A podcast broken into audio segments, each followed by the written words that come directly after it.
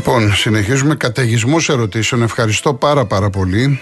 Θα προσπαθήσω να απαντήσω και επίσης να πω σε έναν ε, κύριο, κάτσε να δω, ο κύριε, κύριε Στέλιο, δεν λέω το επίθετο, με μεγάλη μου χαρά και μεγάλη μου τιμή αυτό που θα γίνει. Μετά τις 3 θα σας πάρει τηλέφωνο η Φράνσις να κάνουν τα παιδιά αυτό που θέλουν. Για όνομα του Θεού. Υπάρχει τίποτα πιο ωραίο από τα παιδιά. Λοιπόν, για τον Μπάουκ γρήγορα να ολοκληρώσω ότι μεταγραφικά ε, θέλει ενίσχυση όπω όλες οι ομάδες. Ο Πάουκ πονάει στα στόπερ. Αν και τώρα με εντάξει έχει κάνει τις αλλαγές, ο Εκόνγκ δεν παίζει τόσο βασικός, αλλά και πάλι έχει αδυναμία στα στόπερ ο Πάουκ. Ανασταλτικά, βλέποντας αυτόν τον Μεϊτέ ανεβαίνει, έχει μπει στην εξίσωση και ο Μάρκος Αντώνιο. Ε, από εκεί και πέρα, ε, ως center for, ο Σαμάτα δεν σκοράρει, αλλά ο Πάουκ έχει μια τρομερή ποικιλία στο παιχνίδι του, σκοράρει συνέχεια. Έχει φτάσει ήδη τα 39 γκολ στο πρωτάθλημα. Σημασία έχει μια ομάδα να κερδίζει. Ε, εγώ προσωπικά ε, βλέπω τον Πάουκ γεμάτο. Εάν ε, σώνει και καλά πρέπει να γίνει μια μεταγραφή, δεν θα έλεγα όχι σε ένα ακόμα ακραίο. Αν και έχει λύσεις με Ντεσπότοβ, με Τάισον, με Ζήφκοβιτ, αλλά αν έχεις και έναν ακόμα επιθετικό επίπεδου τέτοιου, σαφώς τα χέρια σου λύνονται ακόμα περισσότερο. Αλλά στόπερο οπωσδήποτε θέλει. Τώρα, λένε και για δεξιά ότι έχουν και μάλιστα μία λύση σχεδόν έτοιμη. Έχει τρία-τέσσερα δεξιά μπακ. Ε, αυτό είναι θέμα προπονητή. Ε, εφόσον θες να κάνεις παιχνίδι από εκεί και μπορείς να πάρεις ένα, ένα μάτος εντάξει, ο μάτος ήταν σημείο αναφοράς στο παιχνίδι του Πάου ποιος θα πει όχι ε, αλλά επειδή το Γενάρης γενικά είναι πολύ δύσκολος, λέμε τώρα να πάρουν, να πάρουν. Το Γενάρη δεν είναι εύκολο να βρεις. Δεν είναι εύκολο να βρεις με την έννοια ότι οι ομάδες δίνουν τους παίκτες που δεν τους κάνουν. Ε, είτε δανεικοί ή για να πάρεις κάποιον παίκτη πολύ καλό θα πρέπει να τα σκάσεις χοντρά. Αλλιώς είναι το Γενάρη, αλλιώς είναι το καλοκαίρι. Εν πάση περιπτώσει, ο Πάοκ λοιπόν μπορεί να κινηθεί μια-δύο περιπτώσεις. Λοιπόν, πάω, πάω στον uh, Παναθηναϊκό, ο οποίος είχε την ήττα από τον Ατρόμητο ε, με τα τεράστια λάθη, τα ατομικά, που δεν είναι μόνο ατομικά, δεν ε, ευθύνονται μόνο ατομικά, έχω, έχω αναφερθεί πολλές φορές. Ε, μετά πήγε στο Βόλο και πήρε το, το παιχνίδι, σημαντικό. Ε, εγώ δεν στέκομαι, ας πούμε, μόνο στον Πρινιόλι. Σας έχω πει τις απόψεις μου, ξέρετε, και για τα στόπερ. Έχω πει ότι ο Παναθηναϊκός ο φετινός είναι μια ομάδα που παίζει πιο ανοιχτά, ε, είναι καλός δημιουργικά, σκοράρει 41 τέρματα, αλλά έχει πίσω προβλήματα ε, στα θέματα της ανασταλτικής λειτουργίας όπως γράφω και αύριο στη Real News. Ε, ναι μεν θέλει στόπερ αλλά εγώ προσωπικά θα έπαιρνα και μια, μια κολόνα. Δηλαδή πως είναι ο Μεϊτέ στον ΠΑΟΚ ένα τέτοιο παιδί ψηλό που θα βάλει μια τάξη, μια οργάνωση στο παιχνίδι του Παναθηναϊκού θα είναι ομφάλιος λόρος μεταξύ άμυνας και κέντρου από εκεί και πέρα βέβαια οι Παναθηναϊκοί όλοι συζητάνε το όνομα του Γερεμέγεφ και είναι λογικό διότι στο Βόλο με το ε, που μπήκε στο παιχνίδι αμέσως σκόραρε. Ε, εδώ λοιπόν να πω το εξής ότι ο Γιωβάνοβιτς είναι διπλά εκτεθειμένος με την ιστορία του Γερεμέγεφ και είναι διπλά εκτεθειμένο για τον εξής λόγο. Πρώτον, δεν τον έβαζε καθόλου. Δηλαδή, έβαζε τον Ιωαννίδη και μετά το Σπόραρ. Δεν υπήρχε Γερεμέγεφ. Και το δεύτερο είναι ότι μόλις ε, ε, άκουσε μετά το περιστέρι τον κόσμο να διαμαρτύρεται, να φωνάζει, social media, ραδιόφωνα, τηλεοράσεις κλπ., τότε έριξε το Γερεμέγεφ. Εγώ πιστεύω ότι αν δεν υπήρχε ε, αυτή η έκρηξη της αντίδρασης του κόσμου, δεν θα τον έβαζε. Και με το που τον έβαλε, αμέσως σκόραρε, πέτυχε δύο τερμάτα. Το πρώτο ήταν πάρα πολύ ωραίο γκολ. Πραγματικά πάρα πολύ ωραίο γκολ. Και η παλιά του Ιωαννίδη, αλλά και πώς πήρε την μπάλα ο Γερεμέγεφ, σηκώνει κεφάλι, βλέπει τον αντίπαλο τερματοφύλακα σκοράρει. Και τώρα σε 73 λεπτά ο συγκεκριμένος ποδοσφαιριστής έχει πετύχει 4 γκολ.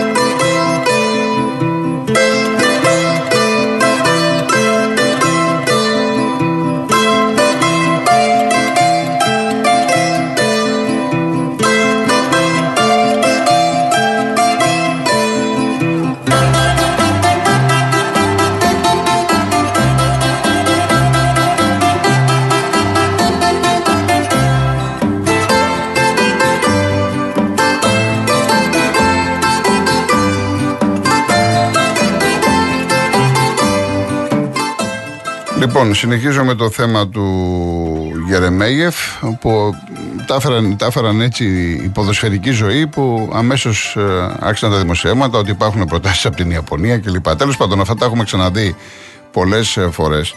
Θυμίζω ότι ο Γιωβάνοβιτς ε, όταν ξεκίνησε τη σεζόν είχε για βασικό το Σπόραρ στην πορεία όμως του προέκυψε ο Ιωαννίδης. Ο Ιωαννίδης ο οποίος είναι σε φοβερή κατάσταση. Και ερώτημα είναι πολλών Παναθηναϊκών δεν μπορεί να παίξει με Γερεμέγεφ μπροστά και Ιωαννίδη πίσω. Εγώ το έχω πει πριν καν δούμε το Γερεμέγεφ στο Βόλο. Δηλαδή να το δοκιμάσει ο προπονητής. Είτε με το Γερεμέγεφ είτε με το Σπόραρ. Ο Ιωαννίδης είναι σε πάρα πολύ καλή κατάσταση. Σε πάρα πολύ καλή κατάσταση. Ε, Ένας παίκτης ο οποίος μπορεί να σου παίξει στο 4-4-2, στο 4-2-3-1. Μην σας πω και στο 4-2-3-1 πίσω από το Σέντερφορ. Γιατί, γιατί είναι τεχνίτης, είναι η σωματοδομή του, τον βοηθάει, είναι εγωιστής, είναι ένας παίκτης που αν και μικρός έχει έντονη προσωπικότητα. Δηλαδή αυτή τη στιγμή έχει πάρει τον Παναθηναϊκό από το χέρι και προχωράει. Είναι πάρα πολύ καλός. Η 11 ξεκινάει με τον Ιωαννίδη. Τώρα, εάν έχεις ένα Γερεμέγεφ, τον οποιοδήποτε, λέμε τώρα για τον Σουηδό, ο οποίος είναι σε καλή κατάσταση και σου σκοράρει, δεν θα πεις όχι. Ο προπονητής θέλει το καλό το δικό του και το καλό της ομάδας του. Άρα λοιπόν μετά τον Βόλο, ασφαλώς ο συγκεκριμένος ποδοσφαιριστής θα έχει μια διαφορετική αντιμετώπιση από τον προπονητή του Παναθηναϊκού, τον uh, Γιωβάνοβιτς. Τώρα, μεταγραφικά, να πούμε ότι ο Παναθηναϊκός κινείται οπωσδήποτε θέλει στόπερ για πάρα πολλούς λόγους. Ε, παραλαμβάνω ότι εγώ, αν ήταν στο χέρι μου και αν ήμουν Παναθηναϊκός και μπορούσα να πάρω, θα έπαιρνα και ένα εξάρι, ένα εξάρο οχτάρι, να το πω καλύτερα. Ε, επιθετικά, extreme, ε, center for και αυτά δεν έχεις πρόβλημα, δεν έχεις ανάγκη. Το πρόβλημα του Παναθηναϊκού είναι ανασταλτικά. Εκεί πρέπει να δέσει η ομάδα, να μην δέχεται εύκολα γκολ, δέχεται πολλά εύκολα γκολ. Και ακόμα και το ατομικό λάθος έχει να κάνει και με την ψυχολογία την προσωπική του κάθε ποδοσφαιριστή, αλλά έχει να κάνει και συνολικά με την ψυχολογία της ομάδας. Είναι λάθος να πυροβολούμε τον Μπρινιόλι. Ο Μπρινιόλι για κάποιους Παναθηναϊκούς έχει σχέση με το συμβόλαιο κλπ. Και ο Θανασιάδης στην ΑΕΚ που κρέμασε την ομάδα του προχθές δεν έχει κανένα συμβόλαιο. Είδατε όμως ότι στο μεγάλο τερματοφύλακα στον καλό τερματοφύλακα θα τύχει και η στραβή, θα τύχει και η κακή ημέρα. Είναι νόμος το ποδόσφαιρο και το έχουμε δει από όλους τους μεγάλους ποδοσφαιριστές σε παγκόσμιο επίπεδο. Από όλους τους μεγάλους τερματοφύλακες σε παγκόσμιο επίπεδο.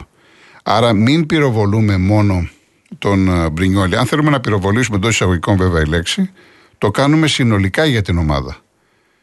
Ε, ο προπονητής έχει την ευθύνη, αλλά έχουν και οι παίκτες στο μερίδιο που τους αναλογεί.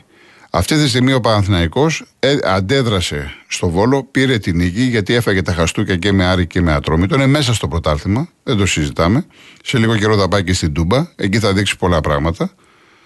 Οπότε όλα είναι ανοιχτά. Ε, Επίσης να πω το εξής, το είπα και στην τηλεόραση.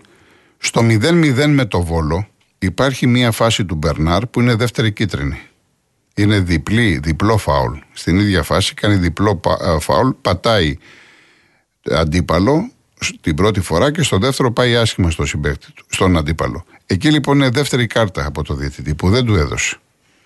Όταν λοιπόν ο Παναθηναϊκός στο 0-0 είναι στο 48, μένει με παίχτη λιγότερο, κανείς δεν μπορεί να ξέρει την εξέλιξη του μάτς. Μπορεί να βάλει τρία γκολ, μπορεί να φάει τρία γκολ. Δεν το ξέρουμε. Μιλάμε για ποδόσφαιρο. Αλλά επειδή δεν είδα από τους Παναθηναϊκούς να παραδέχονται αυτό, γιατί είναι φως φανάρι. Δηλαδή εδώ πέρα δεν μπορείς να πεις άλλη άποψη. Όταν μας συμφέρει, θα βγάλουμε στον αφρό τα προβλήματα με διαιτησία, δεχόμαστε πόλεμο, κάνουμε, δείχνουμε τι σφύριξε, τι έκανε, τι πήρε ο ένας, τι πήρε ο άλλος. Τώρα όμως, να το πω έτσι λαϊκά, που δεν ακούγεται ωραία, αλλά είναι μια πραγματικότητα του μπεκί ψιλοκομμένου. Διότι έπρεπε ο Μπερνάρ να αποβληθεί. Όλα αυτά είναι σημαντικά, τα κρατάμε, γιατί έχουν να κάνουν με τους Έλληνες διαιτητές, στους οποίους κάναν ότι κάναν την εποχή τους, θέμα ασφάλειας, ωραία μαζί τους, αλλά από εκεί και πέρα και αυτοί θα πρέπει να κοιταχτούν στον καθρέφτη. Γιατί κάνουν φοβερά λάθη. Και σκεφτείτε αυτά τα λάθη, δηλαδή τώρα σκεφτείτε να έπεσε ο Ολυμπιακός Παναθυνάκο και να έκανε αυτό ο Μπερνάρ ή να έκανε ο Φορτούνης. Θυμάστε το Ολυμπιακό ΣΑΚ με το Σιμάνσκι και το Βαλμπουένα. Ακόμα το συζητάνε οι Ολυμπιακοί και έχουν δίκιο. Μια καραμπινάτη κόκκινη. Αυτά παίζουν ρόλο, όχι μόνο στην εξέλιξη του αγώνα. Αυτά μπορεί να παίξουν ρόλο και στην εξέλιξη του πρωταθλήματος. Θα το δούμε αργότερα αυτό. Αλλά είναι πάρα πολύ σημαντικό οι διαιτητές να προσπαθούν να σφυρίζουν 50-50. Εγώ δεν λέω ότι ο άνθρωπος το έκανε σκόπιμα. Δεν έχω και αποδείξεις να το πω. Αλλά αν κύριε δεν μπορείς σε αυτή τη φάση να σφυρίξεις αυτό που πρέπει να, κατα... να καταλογίσεις το φάουλ και να δώσεις την κάρτα, τότε είσαι ανεπαρκής. Λυπάμαι που το λέω. Και αυτό ισχύει για τον οποιοδήποτε διαιτητή. Και οι ξένοι που έχουν έρθει και έχουν κάνει και αυτοί τα εγκλήματά τους, βέβαια σε πιο περιορισμένο βαθμό, τα ίδια έλεγα. Αλλά οι Έλληνες διαιτητές δεν υπάρχει αγωνιστική που να μην κάνουν την κουτσουκέλα τους. Να μην πω καμιά άλλη λέξη. Λοιπόν, πάμε διαφημίσεις και γυρίζουμε.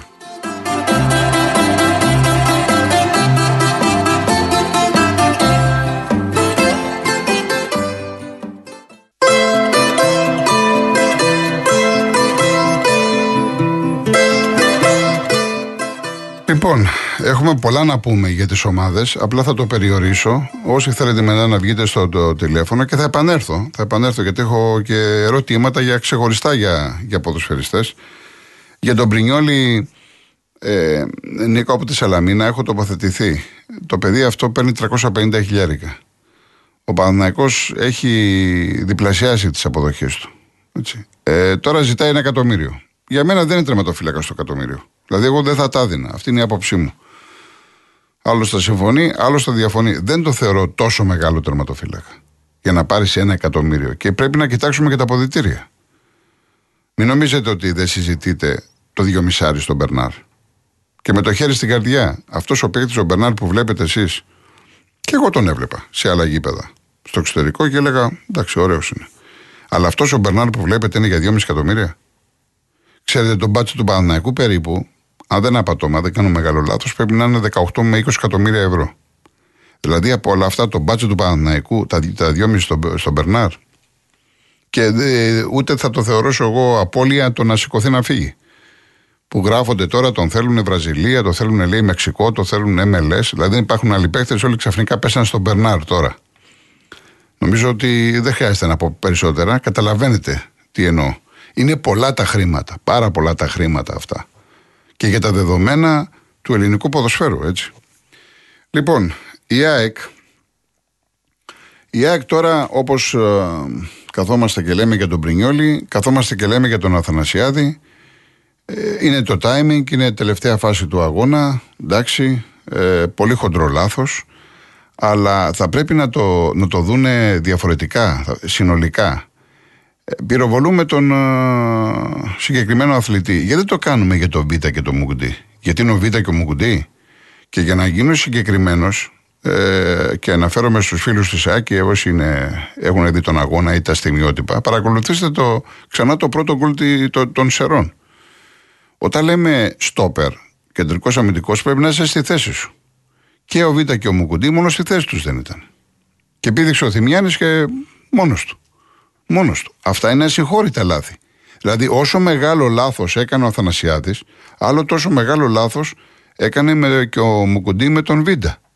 Επίσης, μεγάλο λάθος έκανε εκεί ο Ελίασον, που με ρωτάει ο Νίκος από τη Σέριφο, τι έπαθε ο Ελίασον. Είναι η φάση εκεί που είναι μόνος του, πάει να σκοράρει, μπερδεύει τα πόδια του και η μπάλα καταλήγει στο τερματοφύλακα. Ούτε τελική. Τι έπαθε εκεί είναι πολύ απλό τι έπαθε. Αν δείτε τις κινήσεις του, τα έβαλε με τον Καρσία. Γιατί; Γιατί ο Γκαρσία ήταν πιο μπροστά και ήταν εκτεθειμένος. Φοβήθηκε ο Ελίασον ότι αν του κάνει την πάσα θα, θα είναι ο Λιβάη Γκαρσία offside. Και προσπαθούσε τώρα, του φώναζε να του κάνει κινήσεις, έλα πιο πίσω να σου δώσω την μπάλα. Και κόλλησε το μυαλό του και η μπάλα πήγε στον τερματοφύλακα. Είναι, για μένα αυτό είναι. Δεν σημαίνει ότι ξέχασε ο Ελίασον το ποδόσφαιρο. Ή ότι εκεί γιατί εκεί θα σουτάρεις, θα δώσεις πάσα, δεν έκανε τίποτα. Κόλλησε που λέμε. Εν πάση περιπτώσει, αυτά τα έχουμε δει, τα βλέπουμε και θα τα ξαναδούμε. Η ΑΕΚ έχει πολλά προβλήματα με τραυματισμούς. Γίνεται χαμός και αύριο στη Real News έχουμε φάκελο τραυματίες ΑΕΚ από την αρχή της σεζόν. Ένα πολύ ε, σημαντικό ρεπορτάζ, ενδιαφέρον ρεπορτάζ. Γιατί υπάρχουν όλοι αυτοί οι τραυματισμοί; Έχει να κάνει με τον τρόπο προπόνησης του Αλμέιδα, ο οποίος ακόμα θέλει την ομάδα να είναι στα κόκκινα. Μην κοιτάτε πέρυσι την ΑΕΚ, δεν είχε Ευρώπη. Ήταν το νέο γήπεδο, θες να πάρεις το πρωτάθλημα, υπήρχε ενθουσιασμός, ήταν ο Αλμέιδα, επιθετικός προπονητής, κόσμος γέμιζε το γήπεδο κλπ. Φέτος Ευρώπη, προβλήματα, τραυματισμοί, ιστορίες. Δεν μπορείς να είσαι όπως πέρυσι. Ο Λιβάη δεν είναι αυτός που ήταν. Ο Αραούχο δεν είναι αυτός που ήταν. Ο Πινέδα δεν είναι αυτός που ήταν. Γιατί είχε και ταξίδια το καλοκαίρι πολλά με την εθνική ομάδα της χώρας του, με το Μεξικό. Ε, ο μόνος που δεν επηρεάστηκε από τραυματισμούς ιδιαίτερα είναι ο Τσούμπερ.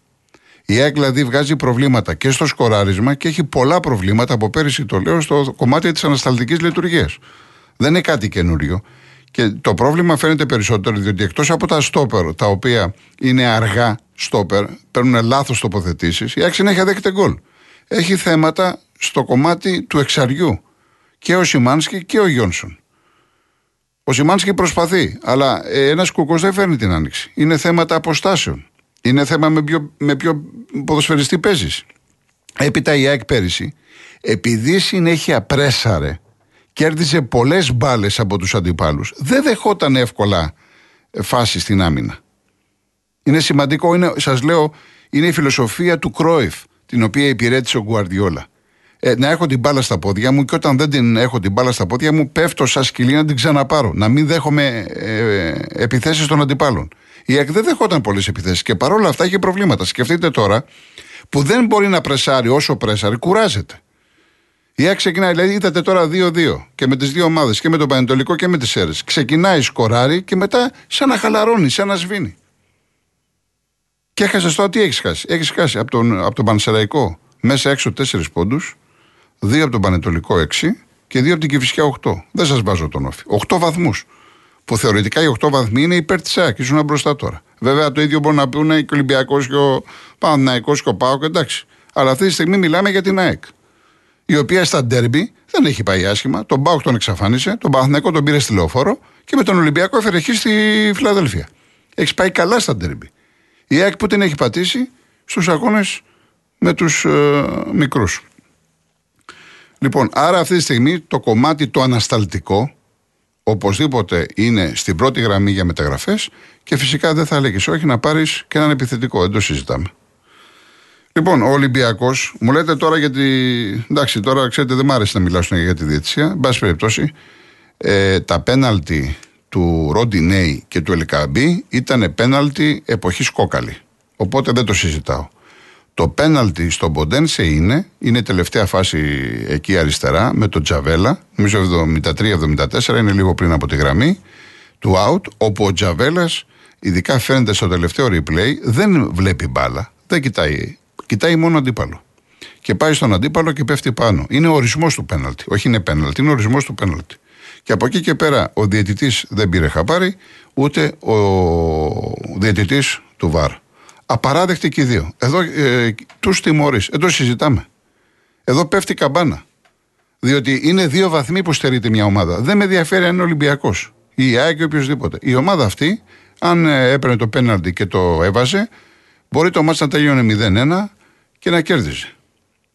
Λοιπόν, ανεξάρτητα το θέμα της διαιτησίας, μας προβληματίζει ως Ολυμπιακός, όσο είμαστε Ολυμπιακοί, ότι γιατί ο προπονητής μας κάνει μια αλλαγή, και εδώ φυσικά θα ήθελα και τη γνώμη σας, εσείς που είστε Ολυμπιακοί. Μήπως έχει πρόβλημα με το ρόστερ, κοιτάει, σου λέει τώρα τι μου κάνει με έναν Αλεξάνδρου τι να μου κάνει ο Βρουσάη; Στο μάτς λοιπόν με τον Ατρόμητο, μία αλλαγή έκανε. Είχε βέβαια τις απουσίες, ο Φορτούνης δεν το συζητάμε. Ο Φορτούνης ε, μπήκε με τον Αστέρα, καθάρισε. Βέβαια με τον Όφη που δεν έπαιξε, ο Ολυμπιακός ήταν πολύ καλός και πέρασε αέρα από τον Όφη. Τώρα όμως με τον Ατρόμητο είδαμε έναν Ολυμπιακό στο πρώτο μήχρονο να μην έχει ουσία. Στο δεύτερο, βέβαια, ανέβασε στροφές. Έχασε ευκαιρίες. Ειδικά ο Ποντένες είχε δύο κλασικές. Και ο Μασούρας κλπ. Ε, ε, γενικά, είδαμε έναν Ολυμπιακό, όσο περνούσε η ώρα, έπεσε με μεγαλύτερη ένταση. Τι σημαίνει αυτό, Σημαίνει ότι δεν έχω πρόβλημα φυσικής κατάστασης. Αλλά το γεγονός, επαναλαμβάνω, όσοι είστε Ολυμπιακοί, ότι βλέπετε τον προπονητή να κάνει μία αλλαγή, εδώ θέλει να στέλνει μήνυμα στη διοίκηση. Το έχει πει στη διοίκηση. Στηρίξτε με. Θέλει μεταγραφές η ομάδα. Δεν το συζητάμε. Τώρα λένε για τέσσερις, λένε για πέντε, για, λένε για έξι. Δεν είμαι Μαρινάκης να μπορώ να σας απαντήσω ποιους παίκτες θα πάρει, τι θα πάρει, τι θα διαθέσει κλπ. Η ομάδα θέλει για μένα δύο στόπερ. Δεν το συζητάμε. Θέλεις χαφ και θες και κυνηγό. Κανονικά θέλεις και ακραίο και σεντερφόρο. Αλλά τώρα μαζεύονται πολλά. Αυτά δεν είναι εύκολο Γενάρη να αποκτηθούν τόσοι ποδοσφαιριστές. Αυτό είναι δεδομένο. Από εκεί και πέρα, στον Ολυμπιακό έχουν κάνει την προεργασία τους από το Μαρτίνεθ κιόλας. Τα είχαν βάλει κάτω, ξέρανε, δεν περιμένανε τώρα να δούνε. Και πάλι σε έναν αγώνα με τον Ατρόμητο, που ο Ατρόμητος έπαιξε λίγο πολύ όπως με τον Παναθηναϊκό, είχε δοκάρει με τον Βαλένσια στο, στο 53. Και να πω και για τον Ατρόμητο μπράβο τους, γιατί μετά την αλλαγή του προπονητή η ομάδα είναι αιτητή. Δεν παίζει το φοβερό ποδόσφαιρο, το επιθετικό ποδόσφαιρο, αλλά είναι μια ομάδα που ξέρει τι θέλει. Οι αποστάσεις της, οι γραμμές της είναι κοντά, τρέχουν, μαρκάρουν. Εντάξει, από εκεί και πέρα έχουν τα κενά τους. Μιλάμε για τον Ατρόμητο, δεν είναι η καλύτερη ομάδα στην Ελλάδα, αλλά είναι αίτητη. Είναι σημαντικό. Και είχες τώρα Παναθηναϊκό Ολυμπιακό. Κερδίζεις τον Παναθηναϊκό και φέρνεις σχήμα με τον Ολυμπιακό. Είναι πάρα πολύ σημαντικά και αυτό λέω μπράβο στον Ατρόμητο, ο οποίος ε, ενδεχομένως, εάν ήταν με τον Ήλιτς από την αρχή και όπως βλέπω την ομάδα, θα είχε και περισσότερους βαθμούς. Θα ήταν πιο ψηλά στο βαθμολογικό πίνακα. Και όχι εκεί που είναι. Γι' αυτό λέω ότι αδικεί τον εαυτό του. Αλλά όσον αφορά τον ε, Ολυμπιακό, εάν δεν κάνει τις απαραίτητες κινήσεις μεταγραφικά, δεν πάει πουθενά. Με ρωτάτε τώρα για ένα-δύο παίκτες που γράφονται σήμερα. Κοιτάξτε να δείτε, το πιο εύκολο για μένα, για τον οποιοδήποτε δημοσιογράφο, είναι να μπει στα site, να διαβάσει πέντε πράγματα και να σας πει είναι έτσι. Εγώ δεν τους ξέρω τους παίκτες. Αναφέρομαι, ας πούμε, στον Περέιρα, το λέω Περέιρα της Φλαμέγκο. Ε, είναι στόπερ. Δεν το έχω δει. Δεν παρακολουθώ ούτε βραζιλιάνικο ποδόσφαιρο ούτε αργεντίνικο. Να καθίσω τώρα τι να σας πω, ότι είναι έτσι και έτσι. Δεν το ξέρω, επομένως δεν μιλάω. Υποτίθεται ότι είναι στη λίστα του Ολυμπιακού. Θα το δούμε. Και ο άλλος είναι ο, ο Παλαβελίνο, αυτός της River Plate. Είναι δύο-τρεις μέρες γράφεται το, το όνομά του. Οχτάρο δεκάρι. Δεν το ξέρω, δεν μπορώ να πω τίποτα. Εγώ εκφράζομαι για παίκτες που τους ξέρω. Που τους έχω δει, που τους βλέπω ή θα κάτσω να τους μελετήσω στο βίντεο. Τώρα αυτούς τους δύο δεν τους ξέρω σε κάθε περίπτωση. Πάντως ο Ολυμπιακός θα κάνει κινήσεις. Και μετά τις γιορτές περιμένουμε να δούμε τις εξελίξεις. Λοιπόν, πάμε σε διαφημίσεις ειδήσεις και γυρίζουμε.